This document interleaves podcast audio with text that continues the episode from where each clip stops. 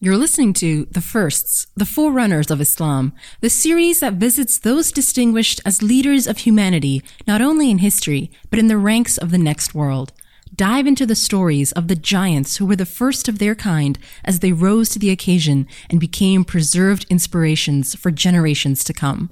With your host, Sheikh Dr. Omar Suleiman, let's meet the firsts.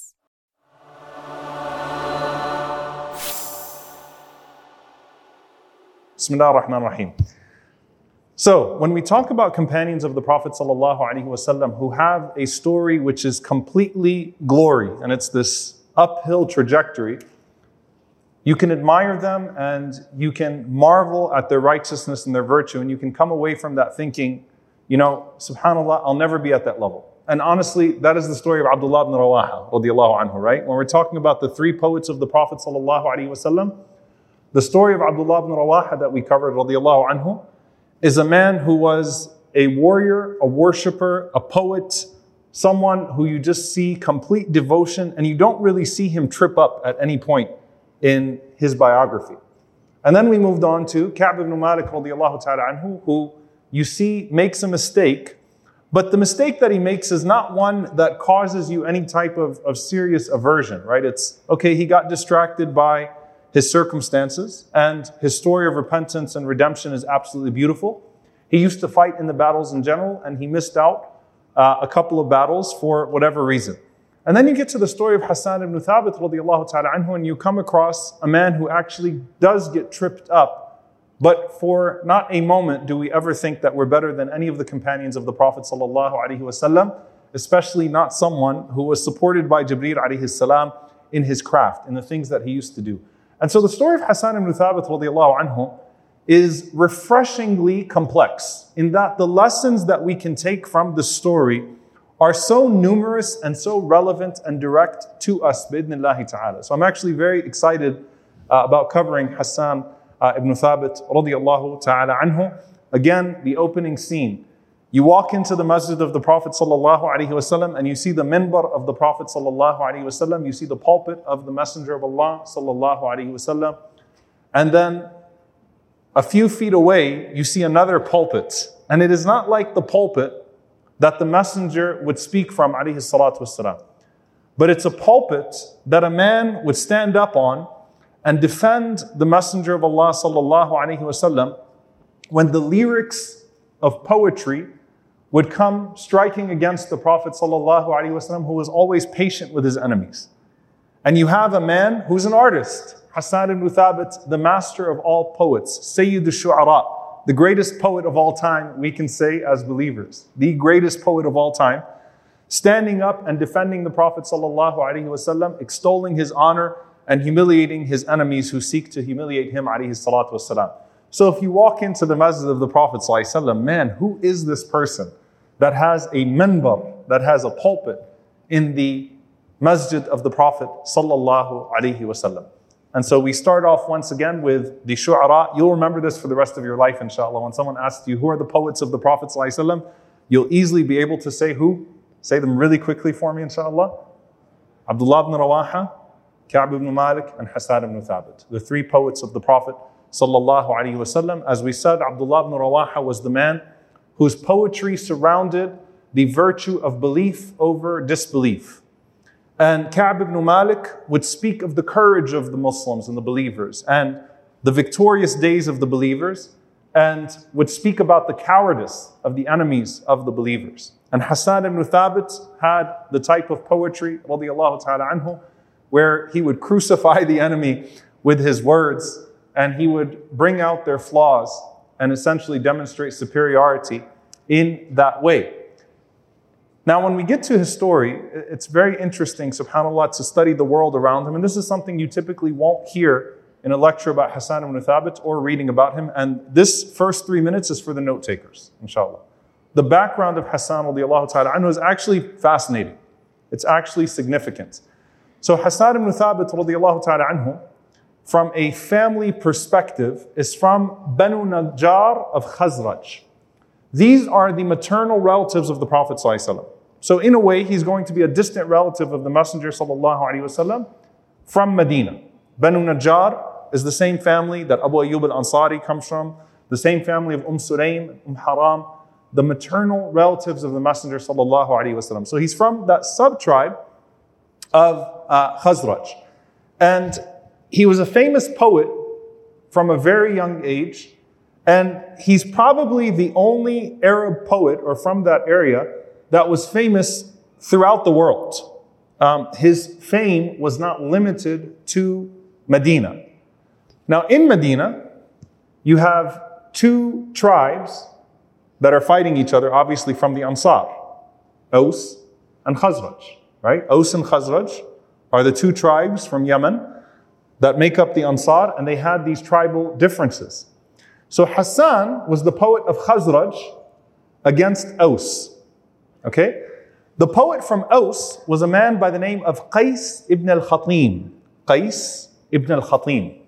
And Qais ibn al-Khatim also lived to see Islam, but he did not embrace Islam when it came to him, and he died shortly after he learned about the Prophet ﷺ. So basically, these were the two poets that would face off. Aus and Khazraj would fight with their spears and their arrows. Hassan ibn Thabit from Khazraj and Qais ibn al-Hatim, uh, ibn al-Khatim from al-Aus. So they'd face off. So Qais died uh, shortly after the Prophet ﷺ came to Medina. The wife of Qais became a companion, became a Sahabiya. Her name is Hawa bint Yazid. Hawa bint Yazid.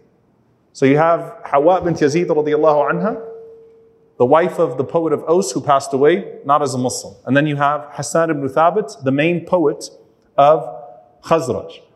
And as I said last week, and I'm just being real, his poetry was mean. His poetry would literally take the enemy and just split them into pieces.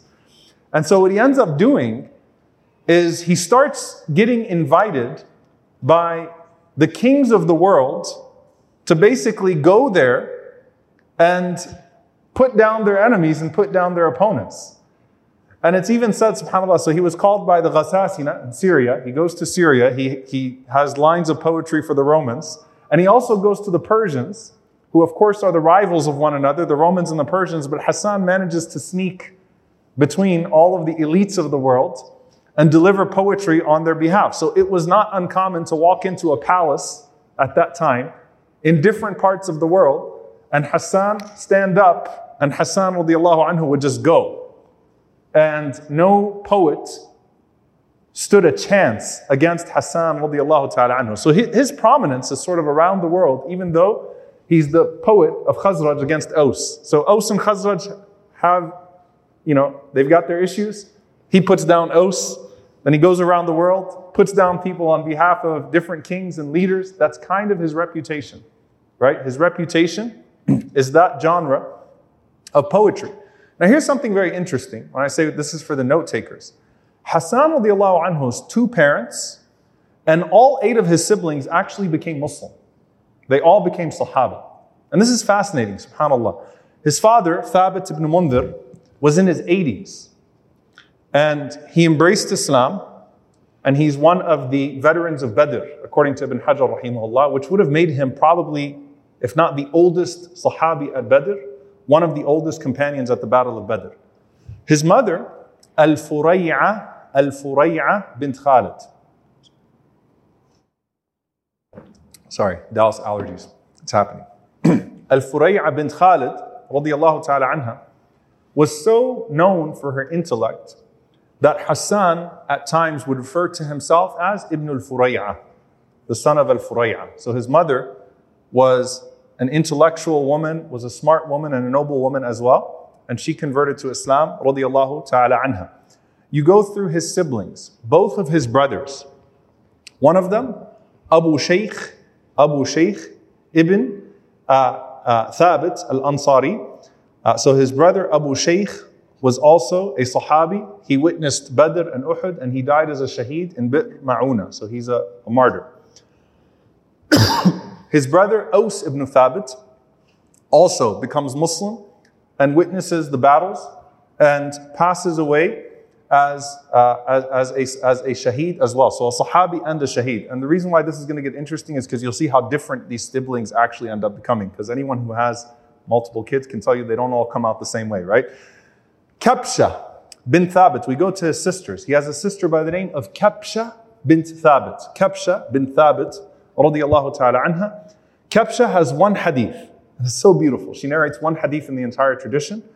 And she narrates that the Prophet visited her home one day and he, she had a, a water skin that was hanging in her home. And Rasulullah ﷺ took that water skin and he drank from it. And she said, I cut the top of it where the Prophet ﷺ drank from and I kept it with me for the rest of my life. That's her one hadith from Kabsha bint Thabit radiallahu ta'ala anha uh, in a Tirmidhi. I also found a Lubna bint Thabit. So shout out to the Lubnas there. We found the Lubna who's a Sahabiya. Lubna uh, bint Thabit radiallahu anha was present at the bay'ah with the Prophet She took allegiance with the Prophet He then has a sister named Layla bint Thabit radiallahu anha who is also a companion. And then lastly, two sisters, Fari'a bint Thabit, Fari'a, the daughter of Furay'a, Fari'a, Fari'a bin Thabit, and Khawla bin Thabit, both of whom were poets. Okay? Interesting eight siblings, radiallahu ta'ala anhum. So you have eight siblings, all became Muslim, and Hassan radiallahu ta'ala anhu was going to be one of them. Now Hassan was 60 years old when the Prophet got to Medina. Sometimes you lose the age of a person when you're thinking about context. He was 60. That's not common for someone to be that old in Medina. Why? Who can tell me why?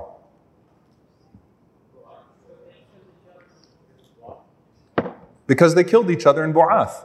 The elders killed each other in the wars, the tribal wars that existed before. So he's one of those that survived the Bu'ath wars because some of the, you know, and this is honestly at this point, interpretation. Some of the scholars said that perhaps it's because Hassan was known to never pick up a sword in his life, not before Islam or after Islam. We're going to see this with Hassan ibn Thabit anhu. He never picked up a sword.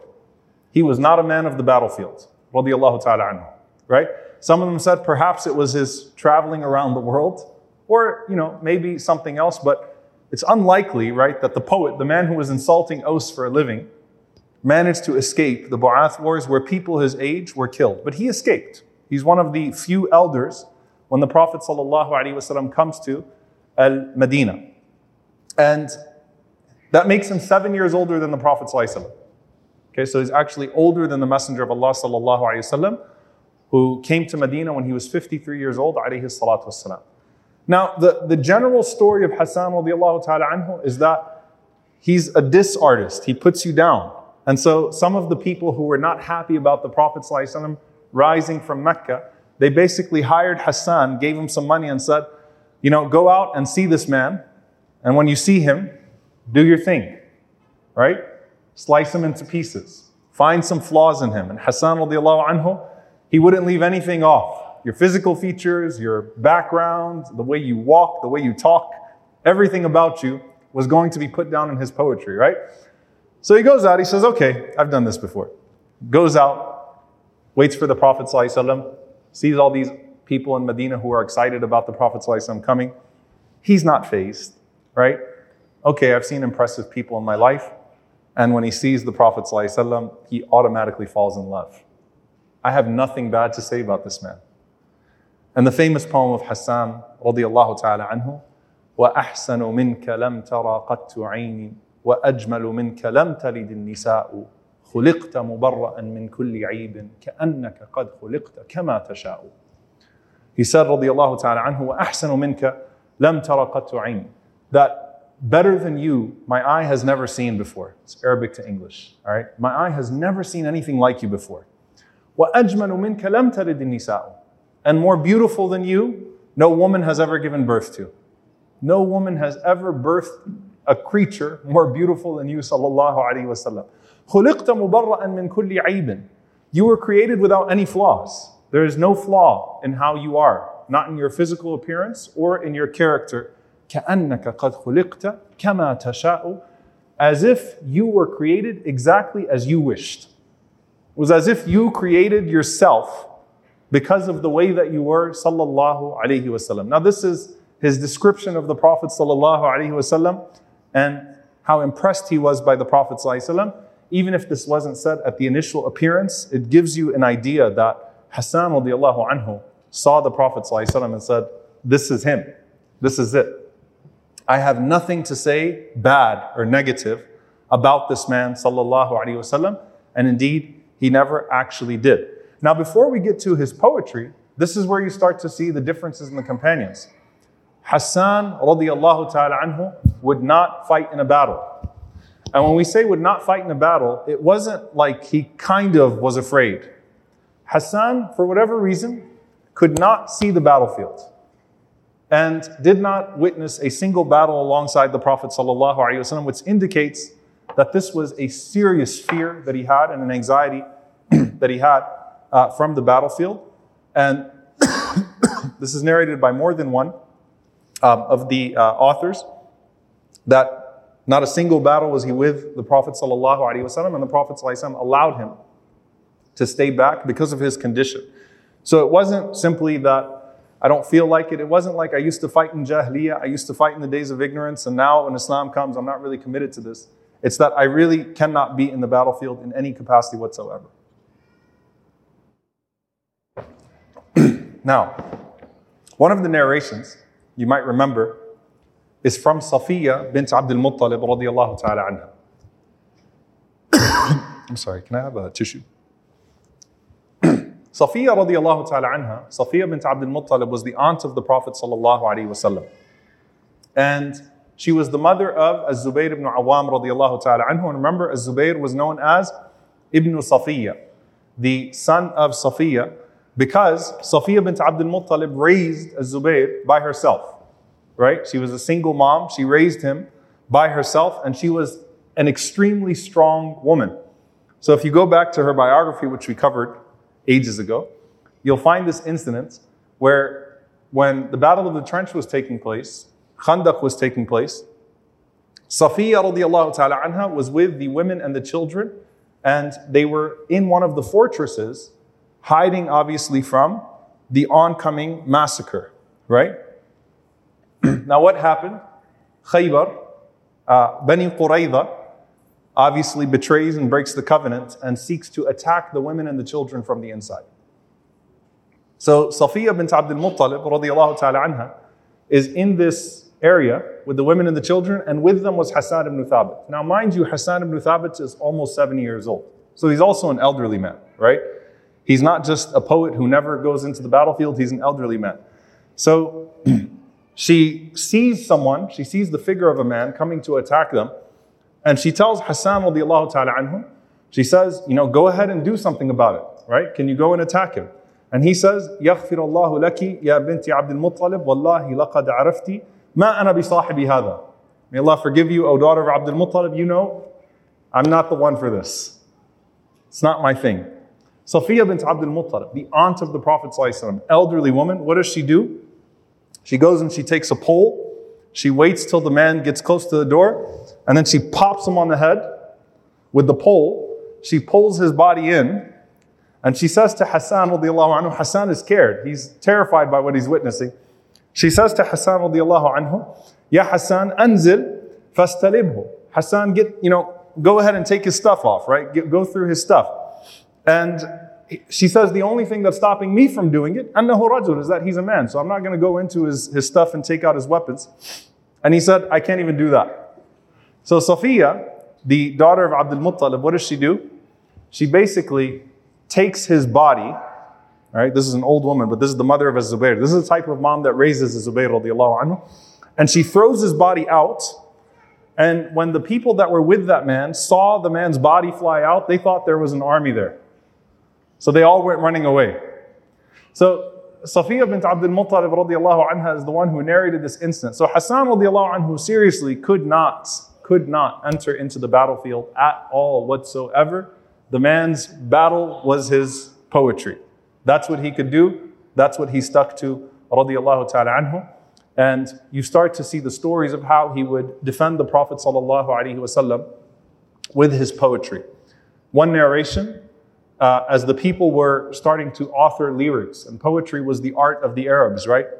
as they started to author lyrics against the Prophet sallallahu alaihi wasallam. قال قائل لعلي بن أبي طالب رضي الله تعالى عنه اهج عنا القوم الذين يهجوننا some of the people said to Ali radiallahu anhu, go ahead and respond. And he said, if the Prophet ﷺ gives me permission, فعلت, I will do so. The Prophet ﷺ said about Ali radiallahu anhu, إن عليا ليس عنده ما يراد في ذلك منه. This is not Ali radiallahu anhu's specialty. He's an eloquent man, but Ali has no experience in this type of poetry. In these lyrics, he's not the one for this particular task.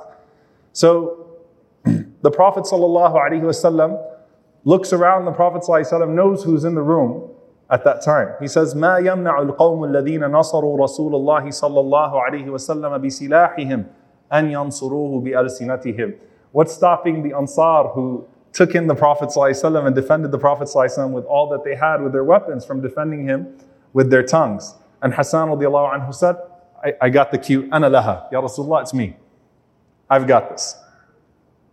In another narration, uh, Ka'b ibn Malik radiallahu anhu said, Ana, me, and the Prophet was quiet in that particular uh, setting. Abdullah ibn Rawaha said, Ana, me, and the Prophet was quiet in that uh, setting. And Hassan said, Ana, me, and the Prophet said, Na'um, you, uhjuhum anta, wa sayu'inuka alayhim ruhul qudus. You respond, and the angel Jibreel alayhi salam will support you. So it's you, Hassan. This task is for you. Now, as Hassan says, this is what I've been waiting for. This was my art before Islam. I put it aside, you know, when I became Muslim. Now it's my turn to get up there and to start responding with lyrics. The Prophet ﷺ says, wait a minute, but before you start, he says, كيف تهجوهم وأنا منهم? How do you plan on authoring your lyrics against them when I am from them? Meaning Hassan's whole poetry was about where you came from, I mean, your family and your tribe, and he put down everything about your tribe and everything about you. So the Prophet ﷺ, he said that, you know, how is it that you're going to put them down when I'm one of them? He says, كيف تهجو أبا سفيان وهو ابن عمي? How are you going to put down Abu Sufyan? And he's my cousin, right? So he says, Wallahi, لأسلنك منهم كما تسل الشعرة من العجين. He said, Ya Rasulullah, I'm going to take you out or extract you from them the way that you would take a hair out of the dough. Meaning, I've got this, Ya Rasulullah. I'll make sure that I attack them and I'm going to finally extract you from them when I go after them. And the Prophet ﷺ says, Iti Abu Bakr, go to Abu Bakr radiallahu anhu, فَإِنَّهُ أَعْلَمُ بِأَنْسَابِ الْقَوْمِ مِنْكَ Abu Bakr radiallahu anhu knows the lineage of everyone. So Hassan says, I've got this. So he goes to Abu Bakr radiallahu anhu. And you could see Hassan going to Abu Bakr, taking notes, studying the people of Mecca. يسأل عن فلان وفلان ومن فلان ومن ابن فلان. So he's asking, who's this person? Who's this person's father? Who's this person's daughter? Who's this person? So he basically goes to Abu Bakr radiallahu anhu and gets all the, the tribes and the sub-tribes and all the lineage of Mecca because Abu Bakr radiallahu ta'ala anhu uh, knew, uh, you know, everything about the people of Mecca. So once Hassan radiallahu anhu stands up and he starts to author his poetry and he goes into his lyrics and he starts dissecting all the tribes and the sub-tribes of Quraysh, somehow never touching the Prophet and perfectly mentioning the maternal side and the paternal side when it was necessary. They look at him and they say, Wallahi inna hadha sha'r ma ibn. He said, this person, wallahi, Abu Bakr has a hand in this. There's no way he knows all of this about us. Like, there's no way this poet from Medina figured all this out about us and is so skilled at mentioning every single tribe and every single sub tribe and everyone this and that, and then somehow never touching the Prophet. So, in one of the uh, poems, and this is in Sahih Muslim, the Prophet wasallam, as he told Hassan ta'ala anhu to respond, this is so beautiful, and I'm gonna I'm gonna recite it in Arabic first. قال حسان هجوت محمدا فأجبت عنه وعند الله في ذاك الجزاء هجوت محمدا برا تقيا رسول الله شيمته الوفاء فإن أبي ووالده وعرضي لعرض محمد منكم وقاء فكلت بنيتي إن لم تروها تثير النقع من كنف كدائي يبارين الأعنة مص- مسعدات على أكتافها الأسل ظماء. تظل حياد حيادنا تظل جيادنا متمطرات. تلطموهن بالخمر النساء. فإن أعرضتم عنا اعتمرنا وكان الفتح وانكشف الغطاء وإلا فاصبروا لضراب يوم يعز الله فيه من يشاء. وقال الله قد أرسلت عبدا يقول الحق ليس لي- له. وقال الله قد أرسلت عبدا يقول الحق ليس به خفاء. وقال الله قد يسرت جندا هم الأنصار عرضتها اللقاء. لنا في كل يوم من معد سباب أو قتال أو هجاء فمن يهجو رسول الله منكم ويمدحه وينصره سواء وجبريل رسول الله فينا وروح القدس ليس له كفاء This is a long narration Sahih Muslim And I guarantee you that everyone in here who speaks Arabic got lost at some point uh, because it's very poetic. All right, so he says, I'm going to go through it bit by bit, inshallah. He says, هجوت محمدا فأجبت عن- عنه وعند الله في ذاك الجزاء. That you mocked Muhammad sallallahu alaihi wasallam, and I responded on his behalf, and I expect from Allah subhanahu wa ta'ala a reward. هجوت محمدا برا تقيا رسول الله شيمته الوفاء. He says, You mocked Muhammad sallallahu alayhi wasallam, a man of virtue and righteousness, the messenger of Allah, whose nature is always wafa, whose nature is always uh, nobility and, and loyalty. And in, in essence, as some of the scholars would say, this is saying, you know, he doesn't respond on, on, on the part of himself because the lion doesn't respond to the barking dog. So you keep on barking at him, but you've mocked a man who is noble and who has absolutely nothing that you could find in him to mock him with. And he said, May my father, may my mother, may my honor be sacrificed for Muhammad sallallahu alaihi wasallam. And he said, May I lose myself. Now, when he says uh, in, in this part of it, uh, فَكِلْتُ بُنَيَّتي إِن لَمْ تَرَوْهَا it actually means may my daughter lose me. So he's not actually making dua against his daughter. He's saying that may I perish if you don't see the horses going forward and kicking up the dust as they enter into Mecca. So he's praising the Muslims fighting back uh, against the humiliation. And he says, يُبَارِينَ الْأَعِنَّةَ مُسْعِدَاتٍ عَلَى أَكْتَافِهَا الْأَسَلُ الظِّمَاءُ That these horses, as they come forward, have, uh, you know, th- th- they go upwards and on their shoulders are spears that are thirsting for their enemies. So he starts to praise the horses and he starts to praise the armies uh, as they are coming uh, forward. And he says, فَإِنْ أَعْرَضْتُمُوا عَنَّا اعْتَمَرْنَا وَكَانَ الْفَتْحُ Or actually before that, تَظَلُّ جِيَادُنَا uh, مُتَمَطِّرَاتٍ تُلَطِّمُهُنَّ بِالْخُمُرِ النِّسَاءُ Which basically means that the women are wiping the sweat off of the horses, uh, the horses' steeds because of the, the, the eagerness of the horses. You see, this is why it gets awkward to translate poetry. But the horses, as they're going forward with such zeal, with people of zeal on them, the, the women are wiping off the sweat from those horses who show absolutely no sign of letting up. And he says, uh, فإن أعرضتم عنا اعتمرنا وكان الفتح وانكشف الغطاء. If you would have left us alone, we would have done Umrah. Because what was happening here, they ran them out of Mecca, they persecuted them, and now they violated all the rules of sanctity. They're not letting them carry out their Umrah, their pilgrimage. So if you would have let us go forth for our Umrah, then we would have gone forth. And the opening would have came, and the veil of darkness would have been lifted. وَإِلَّا فَاصْبِرُوا But if not, then be ready. لِضِرَابِ يَوْمٍ يُعِزُّ اللَّهُ فِيهِ مَنْ يَشَاءُ For a day that Allah will honor whom He wishes. Of course, as we said, Hassan's not going to be on the battlefield, but he's praising those that will be on the battlefield for that day.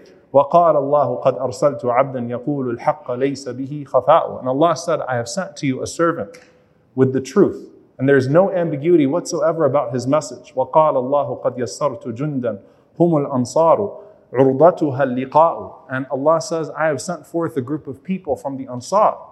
And they have absolutely nothing that is holding them back. They are determined to fight. And he goes on to say, um, لنا في كل يوم من معد سباب أو قتال أو هجاء. Every day we hear from you people. Does anyone know who Ma'ad is? Ma'ad is uh, Banu Adnan, it's the Meccans. So he's saying, we, we always get from you people your abuses, your mockery, your, your, uh, your attacks. Like you've been picking on us for all of these years, attacking us for all of these years, and we've never had a day where we have not dealt with the abuse that comes from you.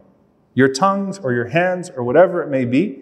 فَمَنْ يَهْجُو رَسُولَ اللَّهِ مِنْكُمْ وَيَمْدَحُهُ وَيَنْصُرُهُ سَوَاءٌ And whether you attack the Prophet ﷺ or you praise him or you honor him or humiliate him, it doesn't actually matter. Meaning what? The Prophet ﷺ doesn't need you to honor him in order for him to be honored. وجبريل رسول الله فينا وروح القدس ليس له كفاء and Jibreel the messenger of Allah is amongst us and the Holy Spirit has no match meaning gather up who you want we have Jibreel on our side find a match that's going to fight against Jibreel alayhi salam so this was just a glimpse of the poetry of Hassan ibn Thabit radiallahu ta'ala anhu that we find in, uh, in Sahih Muslim. And again, he always made it a point to extract the Prophet skillfully uh, as he was responding to the Meccans and responding to their habits and things of that sort. Uh, one of the things that we see with Hassan radiallahu ta'ala anhu once again is that the Prophet said about Hassan, Allahumma ayyidhu bi ruhil qudus. Oh Allah, support him with Jibreel alayhi salam. And the Prophet said that when Hassan stands up to speak on behalf of the Messenger sallallahu alayhi wasallam, the angel Jibreel alayhi salam supports him every single time he stands up to do so. So this is a man, radiallahu ta'ala anhu, who is the spokesperson of the Prophet ﷺ in this regard. He's not a warrior but he's very, very skilled at what he does, and he has a clear edge when it comes to his poetry. Now, what happens next in this story is, subhanAllah, once again, a sign that never think that you are safe from the plotting of the devil and from the, from the whispers that can come within you and from falling into something. And essentially, he falls into a grievous error. And that grievous error was that he was one of the people who spread the slander of Aisha radiallahu anha. When he heard hadithatul ifk, imagine he's the one who defends the Prophet sallallahu alaihi wasallam. But as the slander is being passed around, and not everyone is slandering with the exact same terminology. But you know, there are people who are social commentators, right? And Allah subhanahu wa ta'ala warns us from being people who are hasty with their tongues right? Your tongue, talaqawnahu. Your tongue meets the slander, and before you can even process it and think about whether or not you should verify it or the implications of that slander, when you become a social commentator, then you just quickly throw it out there. So it's not that Hassan radiallahu anhu is the chief hypocrite, Abdullah ibn Ubay bin who purposely generates this, this slander of Aisha radiallahu anha, accusing her of, of zina, right? Accusing our mother radiallahu anha of some form of adultery. It's not that. It's that Hassan radiallahu anhu did not hold his tongue when he heard it and he ended up repeating it. Okay? This is a serious lesson, if you take a step back, that sometimes your greatest strength can also be your greatest weakness. Hassan had a quick tongue, anhu, and that quick tongue tricked him in this moment right? That quick tongue, quick intellect. When he heard something and he was natu- he naturally had that posture, right, of being combative and responding.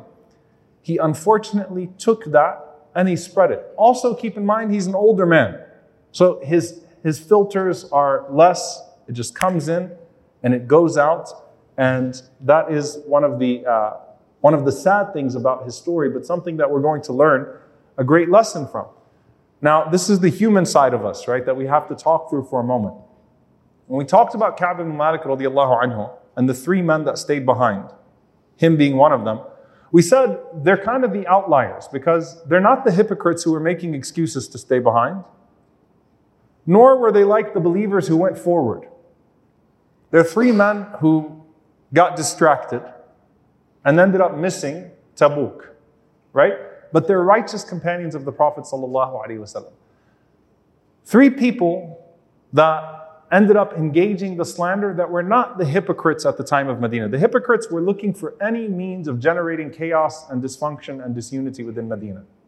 But three people, Mistah, who is the cousin of Aisha radiallahu ta'ala anha, Abu Bakr radiallahu anhu used to spend on him every single day. And he slandered his daughter. And what did we learn from Abu Bakr radiallahu ta'ala anhu? When Allah, when, when he found out that Mistah was one of those people who spread the slander, Abu Bakr radiallahu ta'ala anhu said, I've been spending on this guy all this time, I'm not going to give him any more charity. And what did Allah reveal? Forgive and pardon, don't you want Allah to forgive you? And imagine Abu Bakr radiallahu anhu says, I'm going to keep spending on the man that slandered my daughter. I'm going to forgive him. He sought forgiveness. Allah forgave him. I'm going to forgive him and I'm going to spend on him. He passed it. May Allah forgive him. And I will continue to spend on him even on the day that he's punished. SubhanAllah. So, Mistah radiallahu anhu was one of those who slandered. Abu Bakr as Siddiq radiallahu ta'ala anhu was someone who said, I'm not going to allow the shaitan to take hold of me the way he took hold of Mistah for that moment. Abu Bakr radiallahu anhu rose to the moment. That shows you the character of Abu Bakr as-Siddiq anhu. Another person, the second, obviously Hassan is one, and then you have Mistah, and then you have Hamna bint radiallahu anha. Hamna is the widow of Mus'ab ibn Umayr. Right? Mus'ab ibn Umayr radiallahu anhu's widow is Hamna bint Jahsh, the sister of Abdullah ibn Jahsh radiallahu anhu the sister of Zainab bin Jahsh radiallahu anha. And she got caught up. So some people took it and just repeated it. And, you know, here's the thing that's important when you're talking about hadithatul ifk, the slander of Aisha radiallahu ta'ala anha, that everyone expects the hypocrites to rumble about it and to do their thing. They're kind of a dismissed group of people amongst the Muslims in the sense that you know, we expect this from the corners of Abdullah ibn Ubay bin those who always try to wreak chaos amongst us. But when it comes from within, it gives it some level of credence, which makes it so much harder to distinguish, right, and to put things aside and to arrange them. So these three people are not munafiqeen, they're not hypocrites. They're three companions who made a serious mistake. And Hassan ibn Thabit radiallahu ta'ala anhu happened to be one of those who made a serious uh, mistake. Now, by the way, sometimes we forget there was another person that got slandered, not just Aisha radiallahu anha, but Safwan radiallahu anhu, the man who she was accused of, uh, you know, that, that, that horrific rumor with. Safwan radiallahu ta'ala anhu was innocent. He didn't have a tribe. And all Safwan did was he was helping Aisha radiallahu anha when she got left behind and he merely pulled her camel in and he kept his gaze away from her the entire time and he never engaged in anything that was indecent. Safwan didn't have a tribe, he didn't have people to protect him. Now, Safwan had a human moment.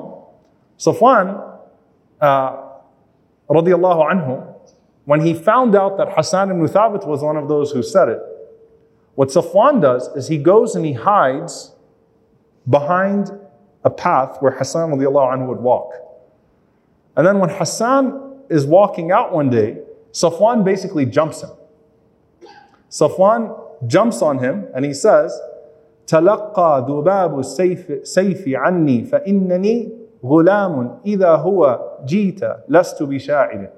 He says, listen, it's actually a line of poetry. He said, I'm a man who when my blood boils, I don't know how to say poetic lines, I only know how to give a beating. So I'm not a poet like you, but you went too far and Safwan basically jumps on him and starts beating on him, right? Now, when that happens, this is chaos, right? This is what fitna does. This is what, this is what dissension does in a community, right? This is a community that's used to fighting off their enemies together, surviving all these plots, and now, unfortunately, this is penetrating on the inside. So, you know, some of Hassan's people walk by from Khazraj, from Banu Najjar, they see Safwan on top of him, beating him, right? So they go and they pull Safwan off, they give him a few hits, and they take Safwan to the Prophet and Hassan anhu is covered in blood, and Safwan anhu is covered in blood. And the thing is, is that the case of Hassan anhu has not yet been decided. Like Allah did not give revelation yet confirming who did what and sorting the things out. So Hassan anhu is covered in blood, and technically speaking, Safwan anhu is in the wrong. Now, naturally, humanly, if he heard that you're one of the people that said this, he had a human reaction, right? So he jumped him and he took justice into, into his own hands. And the Prophet ﷺ told Hassan, Ahsan ya Hassan. Ahsan ya Hassan. Let it go, O Hassan. Let it go, O Hassan. Right? This is, you can understand why this is happening. Even if this was not the right way of rectification of this situation, it's understandable why it happened. Ahsan ya Hassan. And the Prophet ﷺ diffused the situation, even though, again, his wife, Aisha radiallahu anha, has also been hurt with this. Now, here's the thing. This story is actually one of the stories in which you really see the virtue of Aisha radiallahu anha, who we're going to have to do an extensive biography on her radiallahu ta'ala anha. Aisha radiallahu anha forgave all of the people that slandered her. And she would defend them in the presence of people who would attack them. All right? Hassan radiallahu anhu felt horrible for what he did, and he was punished. The revelation came down, and he was punished, as was Mistah, as was uh, Hamna bin Jahsh. But again, they're not excommunicated from the community. They're not people that no longer have a place within society. He made a serious mistake. So he says about Aisha radiallahu anha, when Aisha radiallahu anha uh, said, do not لا تسبوا حسان don't say anything bad about Hassan فإنه كان ينافح عن رسول الله صلى الله عليه وسلم he used to defend the Prophet صلى الله عليه وسلم do you imagine, subhanAllah, how, how righteous this woman is? She was hurt by him. But she says, but he used to defend the Prophet So if anyone started to say anything bad about Hassan, Aisha radiallahu anha would step in and say, no, no, he used to defend the Messenger of Allah ﷺ. Don't attack him. Don't think you're doing me any favors when you start to put him down in this regard. So he authors a poem about Aisha radiallahu anha. All right? He says, حصان وزان ما تزن بريبة وتصبح غرثا من لحوم الغوافل عقيلة حي من لؤي بن غالب كرام المساعي مجدهم غير زائل مهذبة قد طيب الله خيمها وطهرها من كل سوء وباطل فإن كنت قد قلت الذي قد زعمتم فلا رفعت صوتي إلي أناملي. وكيف وودي ما حييت ونصرتي لآل رسول الله زين المحافل. له رتب عال على الناس كلهم تقاصر عنه سورة المتطاول. فإن الذي قد قيل ليس بلائط ولكنه قول امرئ بماحل. This is so profound. He says, حصان رزان ما تزن بريبة وتصبح غرثا من لحوم الغوافل. So basically, she, he's praising Aisha radiallahu anha. He says, a chaste, pious woman who never backbites anyone. She never talks bad about anybody. And تصبح غرثا من لحوم الغوافل. Uh, Ghartha, she wakes up hungry, or, you know, she, she basically starves herself from the meat of the unsuspecting. She starves herself from the meat of the unsuspecting. Now, let me break this down. Obviously, the, you know, Allah subhanahu wa ta'ala likens gossip and backbiting to eating the dead meat of a person. And what he's saying is, Aisha radiallahu anha would never eat the meat of the unsuspecting person. She would never backbite an innocent person. So she's someone who, no matter what the circumstances, no matter what happens, Aisha radiallahu anha never backbites. عقيلة حي من لؤي بن غالب. This shows you the uh, poetic nature of Hassan here, by the way. He says, the wife of the best man from Lu'ay ibn Ghalib. Lu'ay ibn Ghalib is the ancestor of the Prophet ﷺ and Aisha radiallahu anha. So a common ancestor. He basically went up the chain and he said, he praised the, you know, them as the children of their common ancestor. So he mentioned their common ancestor. And he says, Kiram al-masa'i majduhum ghayru za'idi. Honorable, noble people who will never fall. They never will fall out of grace, no matter what anyone says about them. Muhadhabatun qad tayyib Allahu khimaha. A woman of the best manners and from the best origins. وَطَهَّرَهَا مِنْ كُلِّ سُوءٍ وَبَاطِلٍ And Allah protected her and purified her from every type of evil and every type of falsehood. فإن كنت قد قلت الذي قد زعمتم So indeed if I said that which you have said, that I have said, فلا رفعت صوتي إلي أناملي Basically saying then let my hand not even be able to raise my, my whip towards me. So he's, he's saying, may Allah paralyze me if I engaged in this slander in the way that some of you are saying I engaged. Some of the scholars are saying here, what Hassan is saying is that I was not one of those who was at the head here. Yes, I made a mistake and I said it when it came to me and I should have done better. But, you know, if I was one of those people who originated this and who took it to that level, then may Allah subhanahu wa ta'ala paralyze me. I have no right to, to continue onwards and walking onwards. And he says, وَكَيْفَ وَوُدِّي مَا حَيِيتُ وَنُصْرَتِي لِآلِ رَسُولِ اللَّهِ زَيْنُ الْمَحَافِلِ And how could it be when I have sworn that as long as I live, my love and my, my passion is that I would defend the Prophet ﷺ and his family, the best man who ever lived. And he continues and he says, له رتب عال على الناس كلهم. The Prophet ﷺ has a rank that is way higher than anyone, uh, uh, anyone other than him. تقاصر عنه سورة المتطاول.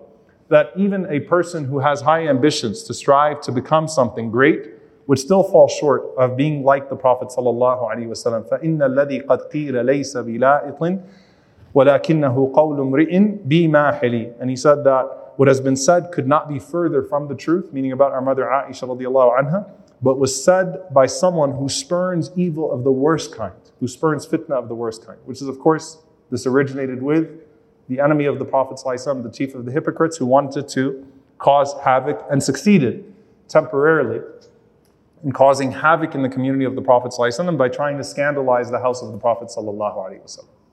Right? So this is Hassan radiallahu ta'ala anhu in trying to, you know, make up for what has happened. However, the stain of this mistake would live with him for the rest of his life. And there, is, there, there are multiple narrations about this afterwards. Hisham ibn Urwa, uh, Hisham ibn Urwa ibn Zubayr. So I don't want to get, I don't want to lose you all here. Uh, but if you remember, Asma bint Abi Bakr was the wife of Az-Zubayr, therefore the mother of Abdullah ibn Zubayr and Urwa ibn Zubayr. So therefore, the children of Asma bint Abi Bakr were the maternal nephews of Aisha which is why we have so much of the seerah, right? Urwa ibn Zubayr used to enter upon Aisha and collect seerah, collect narrations from Aisha because they were the nephews of Aisha radiallahu. So Urwa, uh, one time, walked into the house of Aisha and saw Hassan ibn Thabit sitting there. And Hassan ibn Thabit lived to be 120 years old, radiallahu anhu, and went blind. And he walked in and he describes, he said, I saw Aisha radiallahu anha tukrimuhu, and she was honoring him. And so I started to curse him. And Aisha radiallahu anha said, No, no, innahu kana yunafi'u an Rasulillahi sallallahu No, no, he used to defend the Prophet sallallahu We're not going to do that. And uh, when one of the times when she did that, Hassan radiallahu anhu started to say the poem where he's praising her. And the first line of poetry was once again that she does not backbite, that she would never backbite. And Aisha radiallahu anha said to Hassan in that moment, وَلَكِنَّكَ أَنْتَ لَسْتَ كَذَلِكَ But you're not like that. you slipped. So you keep on saying this praise about not backbiting, not backbiting, but let's not forget you did make that mistake. So just because I'm defending you against these guys, I haven't forget. I have not forgotten that you also said those words. So, you know, basically Hassan radiallahu anhu, you know, jazakallah khair for defending the Prophet but you don't have to keep on reciting that line of poetry uh, as if nothing uh, happened uh, in the past. And subhanAllah, there was one time where there were some uh, women that were doing tawaf with Aisha radiallahu ta'ala anha. And they saw Hassan radiallahu anhu and they started to say bad things about Hassan. And she said, La tasubbuhu, do not, do not say anything bad about Hassan radiallahu anhu. And, he, and she said, وَقَدْ عَمِيَ And he's blind. Like, he's old and he's blind and he used to defend the Prophet ﷺ. Like there's no point. Don't fall to that and saying bad things about him. And she said, Wallahi inni la arju أن يدخله الله الجنة بكلمات قالهن لأبي سفيان هجوت محمدا فأجبت عنه. She said, I swear by Allah that I hope Allah will enter him into Jannah for these lines that he said to Abu Sufyan. And it was the first poem that I recited in Sahih Muslim, the long poetry defending the Prophet. So she said, No, no, we're not going to say anything bad about him. We will only speak good about him for the good that he did, and he's forgiven for the, the bad that he, uh, that he did. Ibn Abbas anhuma, had an incident where Hassan anhu came in, and someone, uh, a young person said, Qadima Hassan al-La'in. The cursed Hassan came forward. And Ibn Abbas anhuma says, Wallahi ma huwa bil'ain. How dare you say that? I swear by Allah, he's not a cursed person.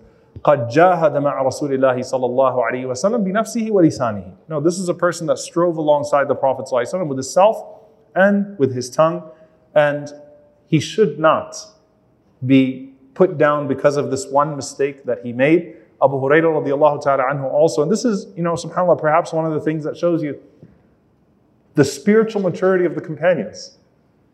The spiritual maturity of the companions right? That they saw people make significant mistakes and come back from those mistakes in the time of the Prophet.